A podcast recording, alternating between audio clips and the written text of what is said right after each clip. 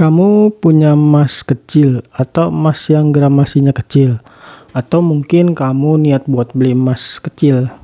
Tunggu dulu. Di konten ini saya akan bahas kenapa kamu sebaiknya jangan beli emas kecil.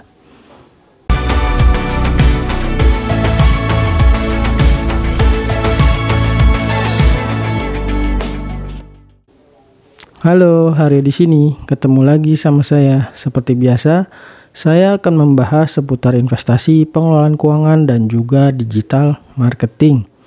Tujuannya tentu aja supaya bisa bebas finansial. Kali ini saya akan membahas tentang emas kecil atau emas mini. Emas kecil merupakan emas yang punya ukuran gramasi kecil, misalnya 0,1 gram. Memang sekilas tuh harganya murah, karena ukuran yang kecil tentu aja lebih murah.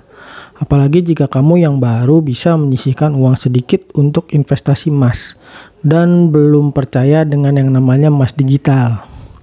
Sebelum masuk ke pembahasan, dalam jual beli emas itu ada sebuah istilah penting yang perlu kamu ketahui. Istilah tersebut adalah spread. Spread merupakan selisih antara harga jual dan harga beli. Jadi pas kamu beli emas itu akan ada perbedaan antara harga jual dan harga belinya. Misalnya kamu beli emas 1 gram pada hari ini. Harganya Rp886.000 misalnya. Setelah kamu beli dan menjualnya di hari yang sama atau langsung menjualnya kembali, maka harganya adalah Rp859.000 misalnya. Atau contoh lainnya, sebuah toko emas menjual emas batangan seberat 1 gram dengan harga Rp886.000. Ketika ada orang yang mau menjual emas batangannya sebesar 1 gram, maka toko emas tersebut akan membelinya dengan harga Rp859.000. Selisih antara jual dan beli tersebutlah yang disebut spread.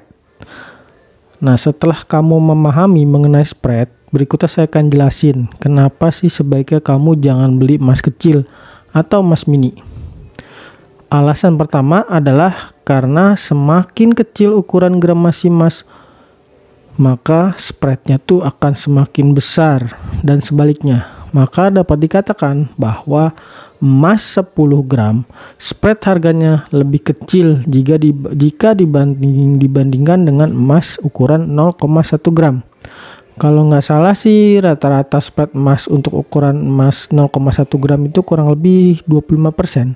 Itu berarti ketika kamu beli emas kecil atau emas mini, maka kamu harus bisa untung jika harga emas mengalami kenaikan lebih dari 25%. Dan memang emas batangan harganya itu cenderung naik. Tapi untuk bisa naik lebih dari 25% itu membutuhkan waktu yang sangat lama. Alasan kedua adalah adanya produk lain yang lebih menguntungkan, yaitu emas digital. Kenapa demikian?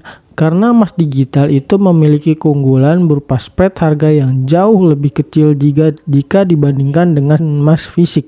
Selain itu, kamu juga nggak perlu takut dan bingung mengenai tempat penyimpanan emas kamu.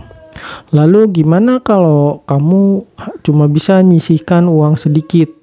Jadi agak berat kalau harus membeli emas batangan ukuran 5 atau 10 gram misalnya. Solusi pertama yang bisa saya berikan adalah kamu bisa nabung dulu. Nanti pas uangnya udah cukup, baru deh kamu tuh beli emas batangan yang ukuran 5 atau 10 gram. Solusi kedua adalah kamu bisa nyicil emas batangan. Kelebihan dari mencicil emas adalah kamu bisa lebih disiplin dalam menyisihkan uang. Jika kamu menabung terlebih dahulu, karena sifat tabungan itu bebas dari segi waktu dan jumlahnya, maka godaan untuk tidak disiplin menyisihkan uang juga lebih besar. Kamu yang tertarik untuk mencicil emas, bisa kok lewat Pegadaian atau Bank Syariah Indonesia misalnya. Ini bukan endorse ya. Solusi ketiga adalah kamu pilih emas digital. Mungkin masih banyak yang meragukan keamanan emas digital ini.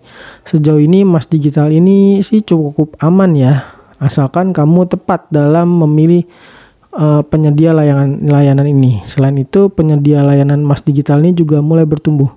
Di antaranya tadi yang saya sebutkan sebelumnya, Pegadaian dan Bank Syariah Indonesia.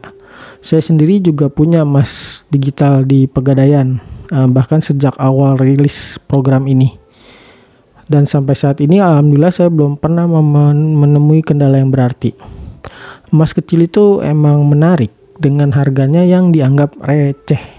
Namun, kamu perlu memperhatikan hal-hal seperti nilai spreadnya yang besar serta tempat penyimpanan emas batangan kamu.